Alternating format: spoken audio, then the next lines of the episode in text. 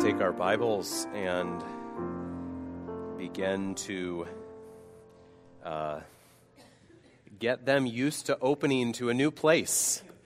First Thessalonians. By the end of these series, they kind of seem to fall open there. First Thessalonians. Pastor got us started last Sunday with a really good overview of some of the big themes.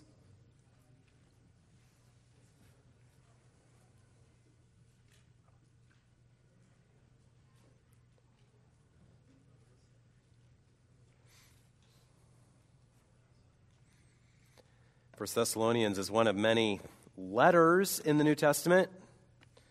You know, to keep it simple, we often refer to the 66 books of the Bible, but they aren't, you know, most of them aren't books in the Barnes and Noble sense. A bunch of chapters in the cover, and, um, and this one, like several, especially in the New Testament, is, is a letter 1 Thessalonians 1, verse 1 begins Paul, Silvanus, and Timothy. So, Paul is the Apostle Paul, the last of the apostles. Silvanus was usually called by the, the shorter version of, of Silvanus, which is Silas. And Silas and Timothy were teammates who traveled with Paul and helped him. So it says the letters from the three of them. And consistently through the letter, with just one slight exception in the middle and then one at the end, uh, the letter is spoken in the plural, we. But when you get to the very end, chapter 5, verse 27, Paul says, I put you under oath to have this letter read to all the brothers. And so that's a reminder for us that ultimately, the authority of the letter came from the Apostle Paul as his role as an apostle. They were witnesses of the resurrection, they were specially entrusted with the truth about Jesus. So, God inspired this letter from this apostle to be part of Scripture. It had authority not just for that church family in that moment, but it has God's authority for all of us. So, speaking to that church family, verse 1 continues Paul, Silvanus, and Timothy to the church of the Thessalonians. So, this letter was to the gathering of professing followers of Jesus in the city of Thessalonica. Um, more about that in just a second. This was probably the year AD 50 or so. Um, part of the reason why we're in 1 Thessalonians is because we already studied Galatians, which is probably the earliest New Testament epistle, and uh, 1 Thessalonians probably comes next. So, about 17 years after the death and resurrection of Christ. And as a letter, this would have been written eagerly and maybe even quickly by the Apostle Paul. Maybe he worked on it for a few days, maybe even a couple of weeks. Maybe he dictated it all in one sitting. Uh, we don't know. But it wasn't like a book that an author might work on for a few years. We know from the calendar of Paul's life now that didn't happen. This was a letter from a particular moment in time, and Paul was surely very eager to get it written and uh, to get it sent. So, what we want to do now is, is just kind of get some of the background and especially understand the moment in time that led up to this letter. Uh, I want to pause and pray first. Father, we look to you as the author of the word, the God who has spoken, and the God whose words are our life, our very means of spiritual sustenance. So as we start into this new study, oh, would you bless it? Would you help us? Would you take the word and let it be alive in our hearts? And may we come out of Thessalonians changed and having grown and loving these books like we do time after time in these studies. Help us today as we get this background. May we see your heart for your people, and may we understand the transformation you work in us by the gospel. So please help now. In Jesus' name, amen. All right, so the best way to understand the moment of time when this was written is to look at a map. So The lines on here show Paul's first missionary journey, which began over where you see that star. Uh, you see Antioch over there. Syrian Antioch, we usually call that. And so Paul went from there up into the middle of uh, modern day Turkey, and then he came back out. And you can see that Paul didn't go to Thessalonica on the first missionary journey, if you find Thessalonica further over there on the map. Um, but from this map, we can see where it is and, uh, and where it still is, to, where it was, and where it still is today. Uh, it was up there in what we call Greece today. Back then, the Roman province of Macedonia. Thessalonica was actually the capital of the province of Macedonia, and it was in a pretty sweet spot, um, right up at the tip of that inlet of the Aegean Sea. So here it is from the satellite view today. It sits on a well protected natural harbor in a lush area. If we zoom out a little bit more, you can see the thumb of the Aegean Sea that kind of sticks up in there and gives them this really great protected harbor. Zoom out a little bit more, there's where it sits in modern day Greece.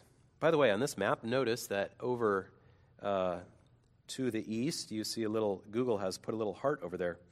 Uh, and that is because in Google Maps I have marked the location of the apartment of our missions partners in Istanbul uh, because they are precious to us. And Google somehow, you know, spies on us so much that it knows how much we love them, and it put a heart on my map. Uh, but that is an important place because that is ancient Byzantium which became Constantinople, which today we, we refer to as Istanbul. That's right where Europe and Asia meet. That's right where the Bosporus Strait comes through from the Black Sea down into the Marmara and the Aegean Sea and the Mediterranean. Uh, so that is a very important place. So Thessalonica was a capital city, it was a very important commercial city. And that wasn't just because it had this great harbor on the sea, it was also because of the roads that went through the city. So the red line on this uh, map is the Egnatian Way. That's the road that connected the Western Roman Empire, well, with a, a brief boat trip, as you can see there on the, on the blue dotted line. But the road that connected the West Rome to, you see Byzantium up there, Byzantium, Istanbul, and, and then beyond. So that was an extremely important road, east west in the Roman Empire. And you can see here that Thessalonica was right on that road. Uh, you also see the little green dotted lines coming, coming down from Thessalonica. That means that there was a major north south route that also went through the city, uh, which would take you down into the rest of Greece. And so, even though it wasn't a large city by modern standards, maybe it was 60 to 100,000 people back then, it was the largest city in its province, the capital of its province, and very influential. Okay, so back to our map of the first missionary journey. On that trip, Paul started several churches in several cities in the middle of modern day uh, Turkey. So, this region right in here. And the reason why I want to show this on the map is because the route Paul took here begins to illustrate the kind of heart Paul had that led to the writing of 1 Thessalonians. Notice that Paul was in Derbe. Remember, Paul was from Tarsus. So, from Derbe to get back home, first of all, there's a short route, and second of all, the short route takes him through his hometown. So, we would surely expect that on that missionary journey, Paul would have just continued on from Derbe through Tarsus and back home to Antioch. But, as you can see from the map, that's not what he did. He got up there to Derbe and he turned around and he actually went back the other direction. That was a beautiful arrow. Why did he go back the other direction? And remember, several of those places through there were dangerous. He got run out of town. They wanted to hurt him. They might have even wanted to kill him. And so to go back through there was not safe. But he went back because he was not the kind of church planter who could just easily move on and let somebody else worry about those new Christians. He cared for them too much. He loved them like a father at the risk of being a little tacky. That part of the map shows Paul's heart. And it is the same heart that results in the letter of Thessalonians. So, Paul started at. Now, let's go to the second missionary journey. Okay, so new map, second missionary journey.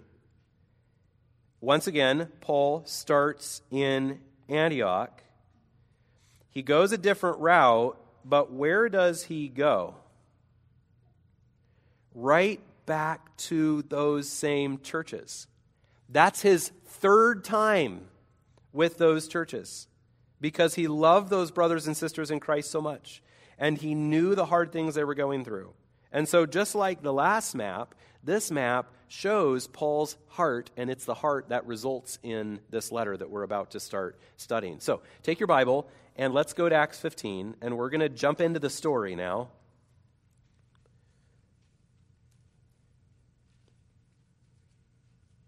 Having checked on those churches in Turkey, Paul continued on to the west. And for our purposes today, we want to note three especially important places. And that will be Philippi, and then Thessalonica, and then Corinth. Okay, Acts 15, last two verses, tell us about the beginning of the second missionary journey. Acts 15:40 Paul chose Silas, remember that's Silvanus of 1 Thessalonians 1:1. Paul chose Silas and departed having been commended by the brothers to the grace of the Lord. In other words, his home church in Antioch sent them out on this mission trip. Verse 41 And he went through Syria and Cilicia, and what was he doing? Strengthening the churches. Okay, so that's what we were just talking about. Uh, back up here on the map, that's Syria and Cilicia. That's this first part of the trip where he's going back, visiting those churches. Now, chapter 16, verse 1 Paul also came to Derbe and to Lystra. A disciple was there named Timothy, the son of a Jewish woman who was a believer, but his father was a Greek.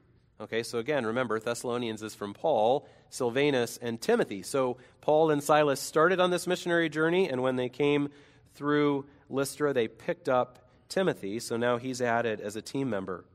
Verse 5, Acts 16, verse 5. So the churches were strengthened in the faith, and they increased in numbers daily. Now, if you look back on the map, Paul continues then he wishes he could do ministry in this area, but God will not allow him to do that. So he continues on until he gets to Troas, chapter 16, verse 9. So now he's on the Aegean Sea, chapter 16, verse 9, and a vision appeared to Paul in the night, a man of Macedonia. So where's Macedonia? That's the state, right? That Paul that Thessalonica is the capital of a man of Macedonia was standing there in this vision Paul has at night, urging him and saying, Come over to Macedonia and help us. So God gave Paul this vision of someone saying, You got to come over to this province and help us because they needed the good news of Jesus Christ, which at this point in history had possibly never been preached in the province of Macedonia. That ought to make us say, wow, to remember that there were times when in these parts of the world nobody knew about Jesus and his death and resurrection, or very few did. So they took a ship across that top of the Aegean Sea, and they came, first of all, to Philippi and people were saved. and a church was started in Philippi, but Paul and Silas and Timothy were also beaten and also imprisoned. You may know the story of the Philippian jailer and the miracle God did that night. And Paul and Silas and Timothy had to leave town. They were forced to leave town. So then they passed through Amphipolis and Apollonia. It doesn't sound like they stopped to do ministry in them. And they came to Thessalonica, about 90 miles to the west. So keep your spot in Acts 16. Turn to 1 Thessalonians chapter 2.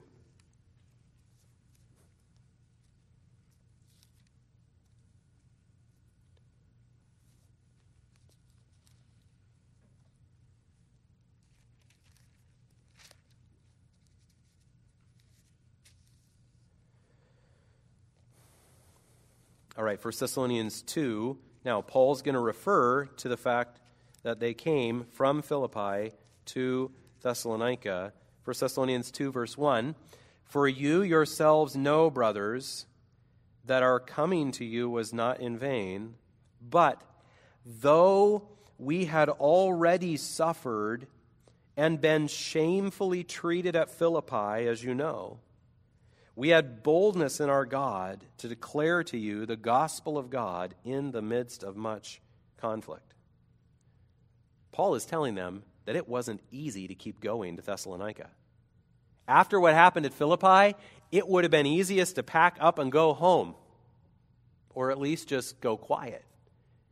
But God gave them boldness, not only to keep going to the capital city of Thessalonica, but when they got there and discovered much conflict, God gave them the boldness to declare the gospel anyways, even though they knew this might end up like it did in Philippi.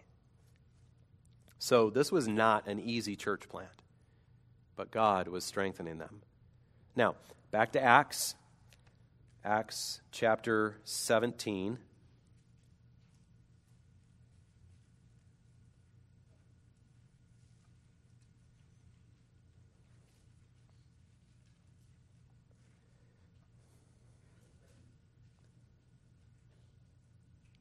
Acts 17, verse 1.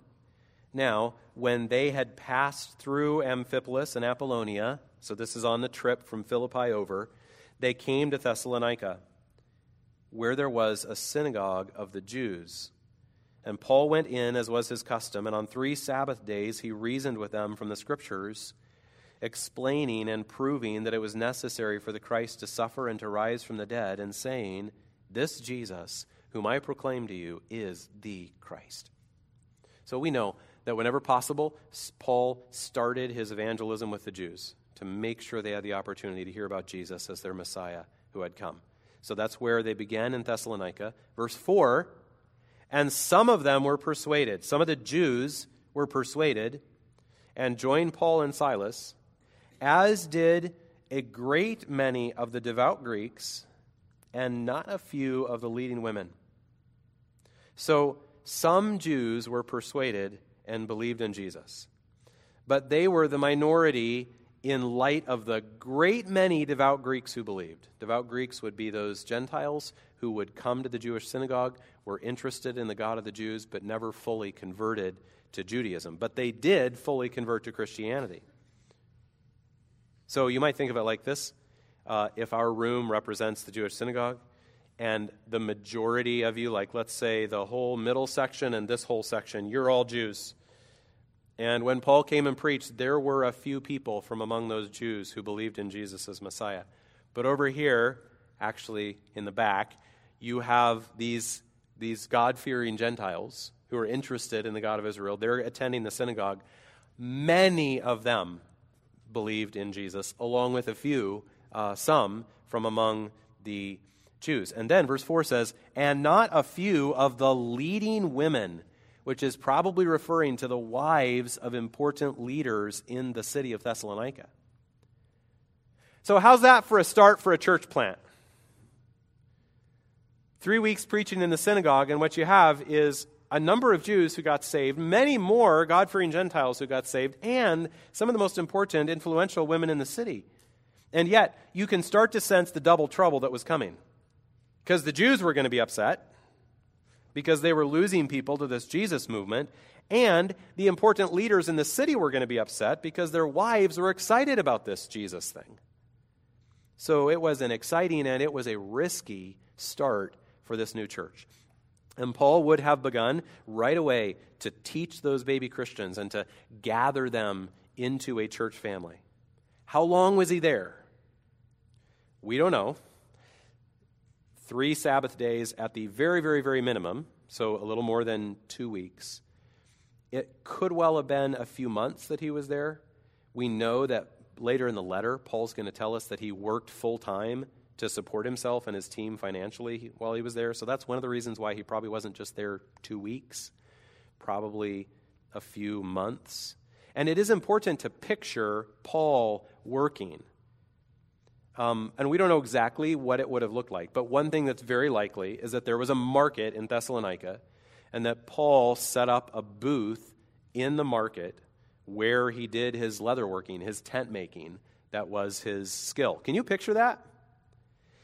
If you picture Paul with a booth in the market doing that work, what else is happening in that booth?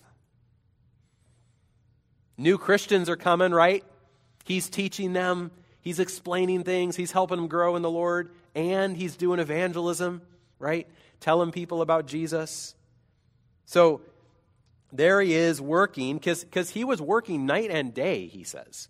So you know that that workshop was also a place of ministry while he's, you know, sewing, sewing calfskins. And then his ministry also would have expanded into the homes of some of those new believers. Surely you would have had people who were like, hey, Paul, come to a Bible study at my house. Hey, Paul, let's gather at, at my house. Let me invite my friends to hear more about this. And we actually know the name of one of those people because he's mentioned in the very next frightening scene here in Acts 17, verse 5. But the Jews were jealous, and taking some of the wicked men of the rabble, they formed a mob, set the city in an uproar and attacked the house of Jason, seeking to bring them out to the crowd. And when they could not find them, they dragged Jason and some of the brothers before the city authorities, shouting, These men have turned the world upside down. These men who have turned the world upside down have come here also. And Jason has received them. And they are all acting against the decrees of Caesar, saying that there's another king, Jesus. And the people and the city authorities were disturbed when they heard these things. And when they had taken money as security from Jason and the rest, they let them go. Can you try to feel a little bit of what that was like? For Jason, for these other believers? Jason had heard the good news of Jesus. He believed it. He got excited about it.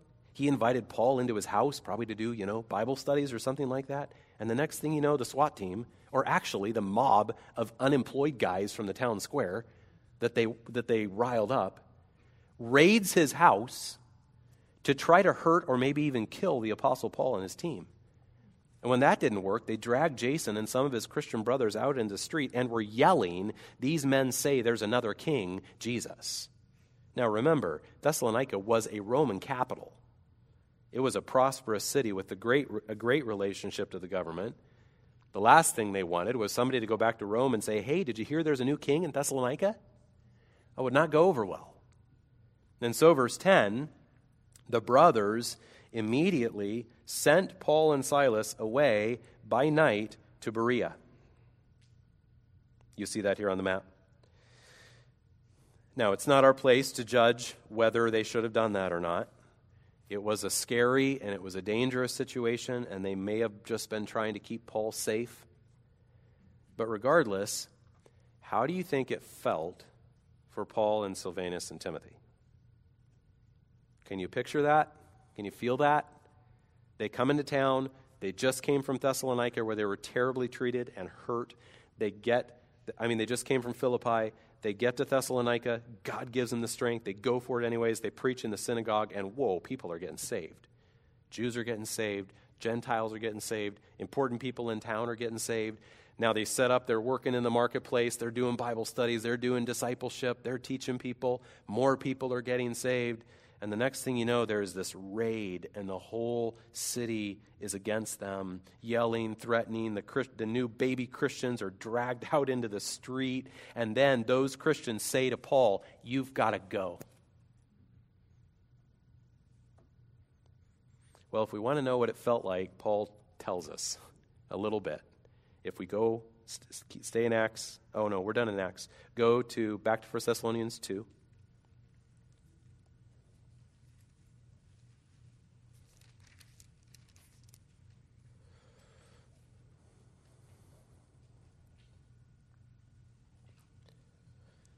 First Thessalonians 2, verse 17.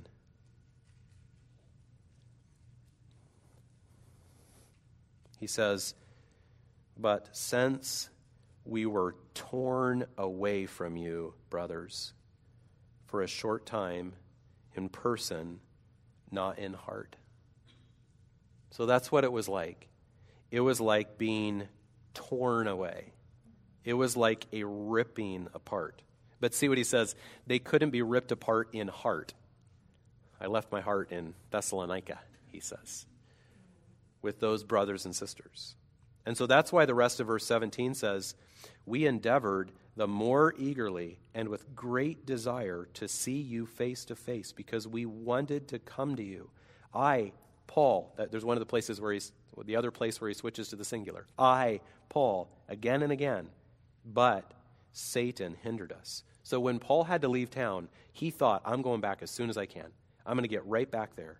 But somehow Satan kept preventing it, and they couldn't get back. They couldn't go back. So, chapter 3, verse 1 Therefore, when we could bear it no longer, we were willing to be left behind at Athens alone.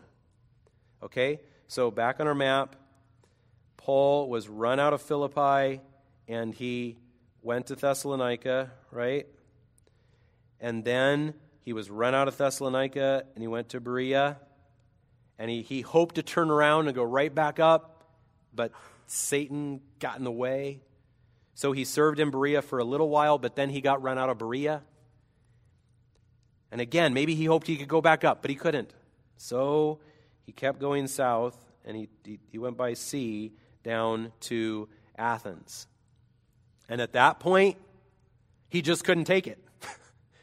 there were no phones, there were no emails. There was no way for him to know how those brand new Christians in Thessalonica were doing. So Paul had to send Timothy back up to check on them.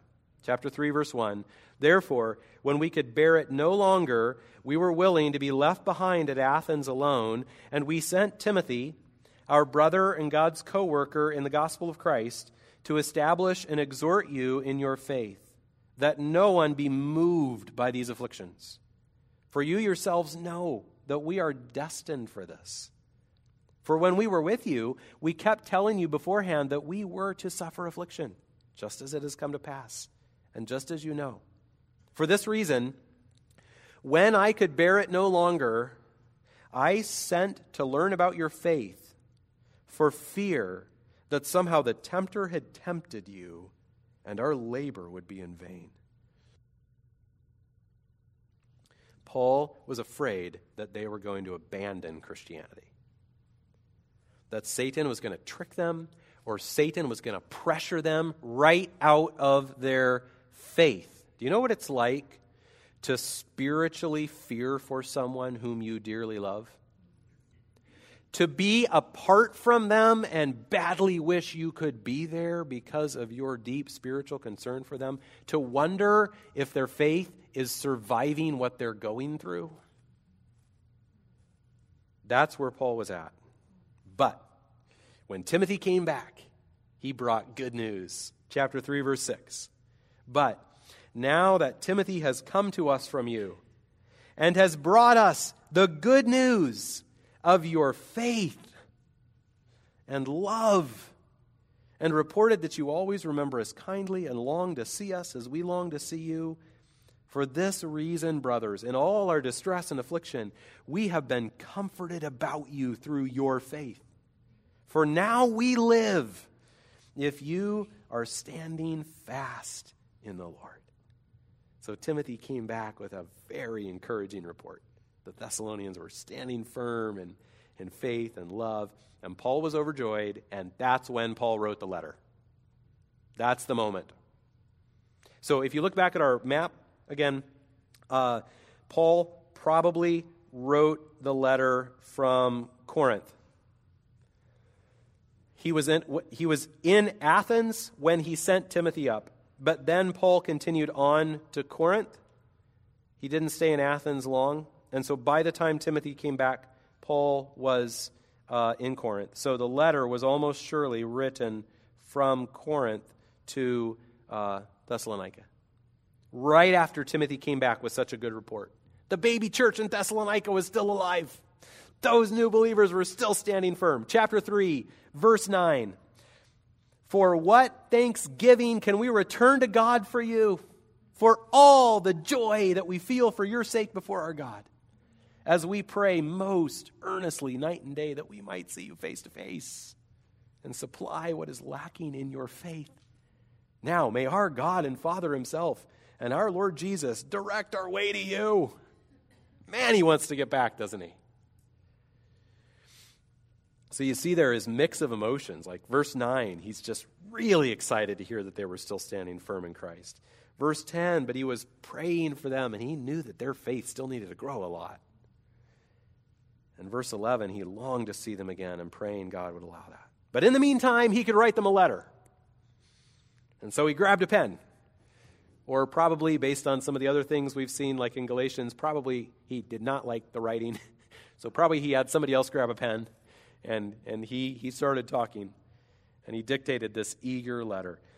He, he wanted to write them to encourage them, as Pastor Eric showed us so well last Sunday.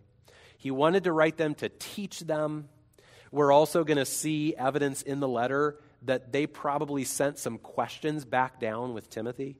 And Paul was probably trying to answer some of their questions. And as he wrote, God was guiding that writing to be the very words of God, not only for them, but also for us. Okay, so we have seen the, the setting or the moment in time. We have seen, and, and that was when Paul had been ripped away from the Thessalonians so soon after the church was started. And then Timothy came back with that report. That's the moment in time. And we've also seen the heart behind this letter. The heart was Paul's love for these new churches and young believers. That's why he wrote.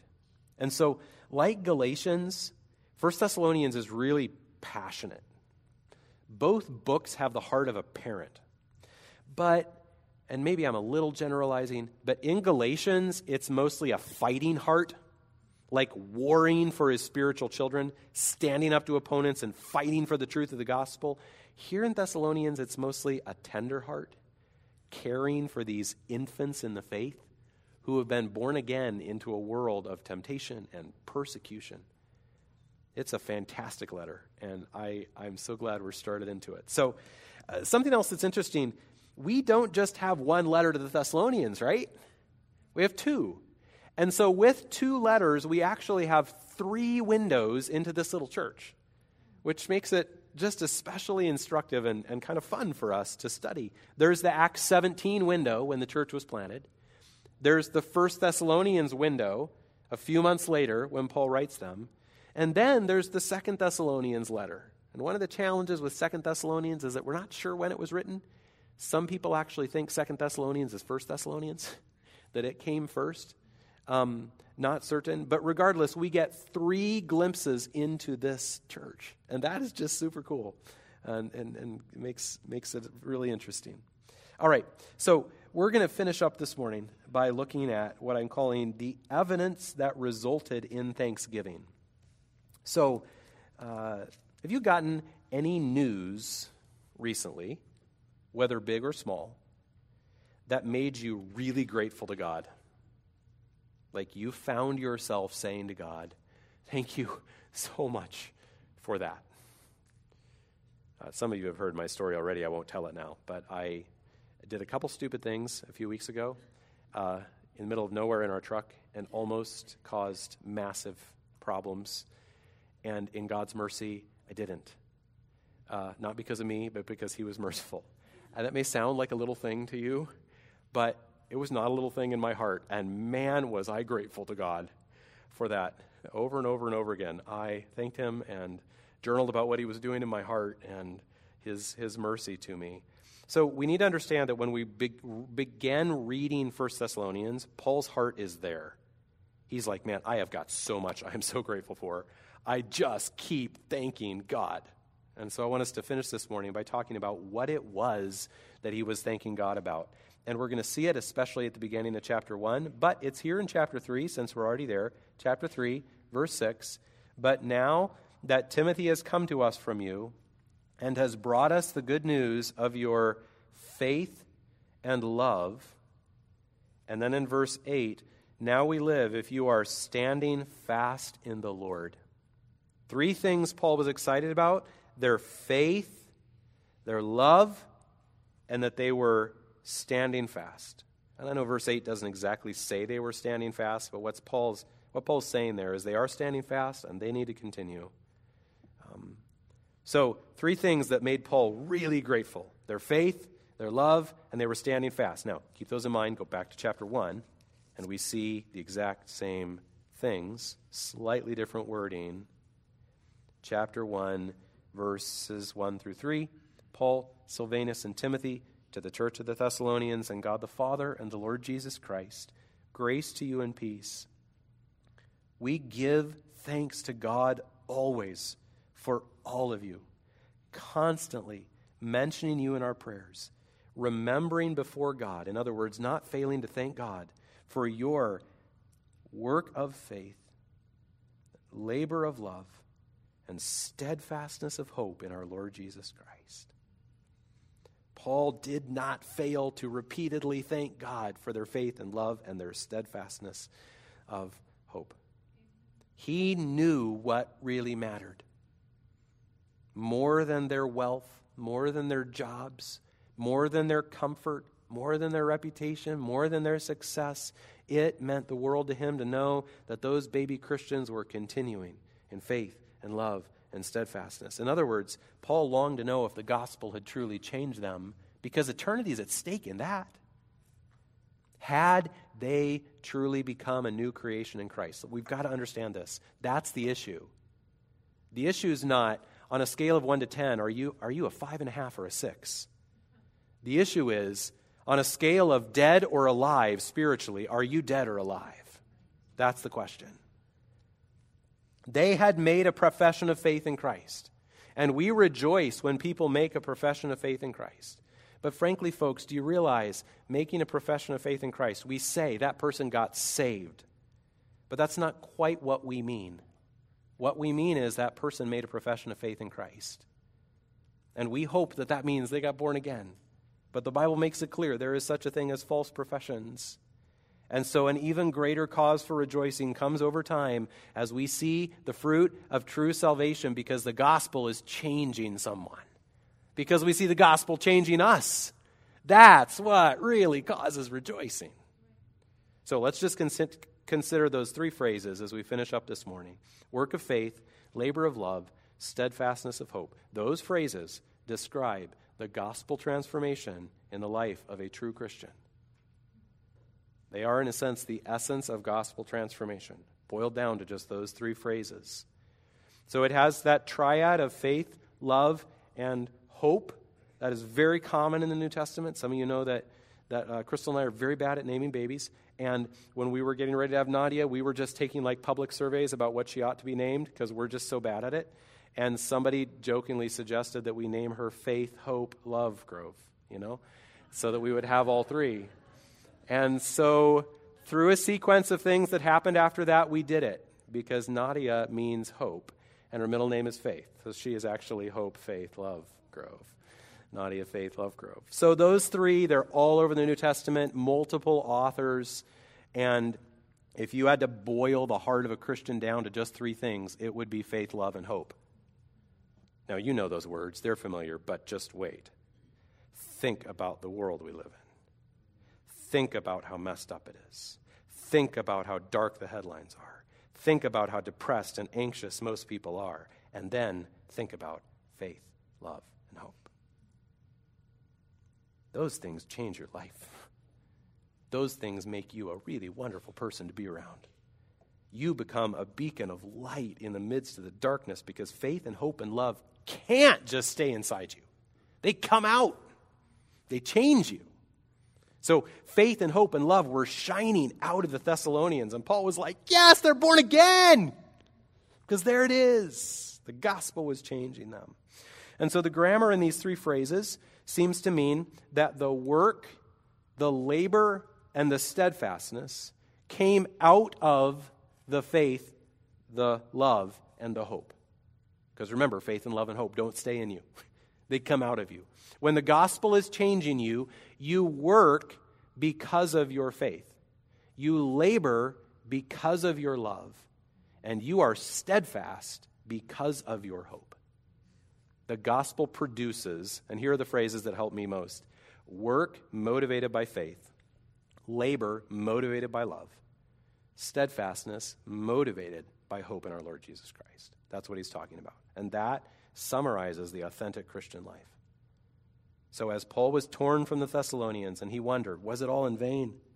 Are they just going to dump Jesus now? Did God truly save them? When Timothy came back and reported work motivated by faith, labor motivated by love, and steadfastness motivated by hope, Paul went through the roof. He was so excited. And he didn't just go through the roof, his prayers went through the roof in gratitude to God for that. All right, so the three phrases work motivated by faith. We are saved by faith not by any of our works. And yet, saving faith always results in works. As we saw Paul say in Galatians, faith works through love. When you actually trust God, you can't remain the same old person that you've always been when you trust God. You know, you never cared about the Bible before, but now you want to learn. You want to listen to somebody you trust. You never prayed before unless you were desperately in trouble but now you find yourself wanting to pray to someone whom you trust. Football was always the center of your Sunday. But now you, you still like football, but you like your church family more. You love God more. You never talked about religion before, but now you really want your family and friends to know about Jesus. He's so good. You never really were bothered by some little lies here and there, twisting the truth, cutting corners, a little bit of cheating. But now you've got this growing desire for integrity in your life. What's going on? Faith is working in you, and faith is working out of you. When you start trusting God, life starts changing. So, the first characteristic of a true follower of Jesus here is work motivated by faith. The second is labor motivated by love. And at first glance, it, labor and work sound very similar. Um, and they are, but the second word here seems to emphasize the discomfort or the hardship of the labor. And here it's this time it's connected to love. So this is almost surely referring to love for other people. Hard, dis- uncomfortable labor because you love other people. So when God saves you, he plants into your heart the seeds of his love. And those seeds begin to grow. And so, in areas of your life where you were just happily selfish before, there's this unselfish love that begins to grow. Where you used to only love other people because it was convenient or it was easy or you could get whatever you wanted, you know, whatever you could get from them, you start loving people who don't give you anything in return. People don't have any way to pay you back for your love. You begin to love not just in word, but in deed and in truth, and even when it's exhausting and even when it's costly. What's going on? Love is working in you and working out of you. And then the final characteristic of gospel transformation here is steadfastness of hope, steadfastness that is motivated by hope. As we've seen today, following Jesus was costly for the Thessalonians right away. Physically, financially, relationally, it was costly. Jesus himself said, that sometimes when people hear the word of God and respond to it, they then immediately fall away when tribulation or persecution arises. He said they've got no roots. So they make a profession, they respond well to the word, but as soon as there's tribulation or persecution, they're done. So, why didn't that happen in Thessalonica? What rooted them so that when the whole city turned against them, they stayed steadfast? And Paul's answer is hope. Not just optimism, but steadfastness of hope in our Lord Jesus Christ. Hope in a person and in his perfect promises. This hope in this book is partly the confidence that Jesus is going to come again, that Jesus has given me eternal life, that Jesus loves me, and that the sufferings of this life are temporary and they're going to be worth it. Jesus and all of the apostles promised it. That's why the early Christians, Acts 5, verse 41, they considered it a privilege to be counted worthy to suffer dishonor in the name of Christ. Privilege, they said. Jesus himself said, Blessed are those who are persecuted for righteousness' sake, for theirs is the kingdom of heaven. Peter said that if you are grieved by various trials now, for a little while, if necessary, in the end you'll receive praise and glory and honor at the revelation of Jesus Christ. Paul longed to know Jesus in the fellowship of his sufferings.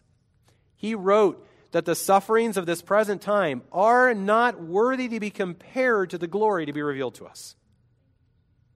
He was certain that this light momentary affliction is preparing for us an eternal weight of glory far beyond all comparison. That is such a mouthful. Let me, here's how the New Living Translation paraphrases that. Our present troubles are small and won't last very long, yet they produce for us a glory that vastly outweighs them and will last forever. So that hope, that hope in the person of Christ and the certain promises of God produces steadfastness. That's how you handle getting dragged out in the middle of the street with a whole city against you. Now, you can know that the work of faith and the labor of love and the steadfastness of hope in the Thessalonians was immature. Don't hear what I'm saying this morning and say, wow, they were like super Christians and I can never be like that. They were not super Christians. Paul said, I am so desperate to get there because I got I to fill up what's lacking in your faith. So their hope was immature. It had a whole lot of growing to do. Their love, he's going to say later in the book, you're doing a good job, but you got to keep growing more and more in your love. Their faith, man, it was exciting, but it was lacking. It had a lot more growing. So don't picture some kind of like strangely two months they're saved and they're super Christians kind of people. That's not what's going on here. They were, they were like little plants, feebly growing, yet they were really, truly growing by the grace of God. So, what if you're listening this morning and you realize that faith and hope and love don't really characterize your heart and haven't changed your life? Then just come to Christ as your Savior and King today. If you come to Him as a sinner in need of a Savior and a rebel in need of a King, He will save you. And He will plant those seeds of faith and hope and love inside you. And if you do see those marks of authentic Christianity growing in your life, even like a feeble little plant, even if you're like, I'm so lacking in those things, thank the Lord for it. Actually, come to God in thanks and tell Him how grateful you are.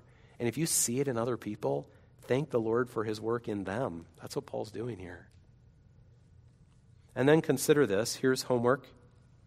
You can go work on. How could your faith motivate your work? How could your work be motivated by faith? What's the connection? How would trusting God lead you to work, to the good works God has called you to in your life and in your situation, your circumstances right now? How could your faith motivate your work? Then ask yourself, how could my love for God and, and then God's love for other people how could my love motivate the kind of labor I don't want to do? I want to be selfish. I want to be comfortable. How could love motivate labor? Sacrificial love, sacrificial labor for others. And then, how could hope motivate steadfastness and standing firm when I want to just give in and just go with the world, and the sinful temptations? What would hope, how would hope motivate me? That's a great project journaling, writing project for you to do in response to this. Father, we give thanks to you because we know, as this passage makes clear, that all of the things that this passage describes, if they're in our hearts, they came from you. Thank you for giving us faith and love and hope. And may you grant the desire of the hearts of your people that those things which are in us would grow, that faith and love and hope would grow, but also that those things which are in us would come out of us and motivate work and labor and steadfastness and shine, shine in this darkness for your glory. That is the desire of our hearts. Would you grant that to us? I pray in Jesus' name. Amen.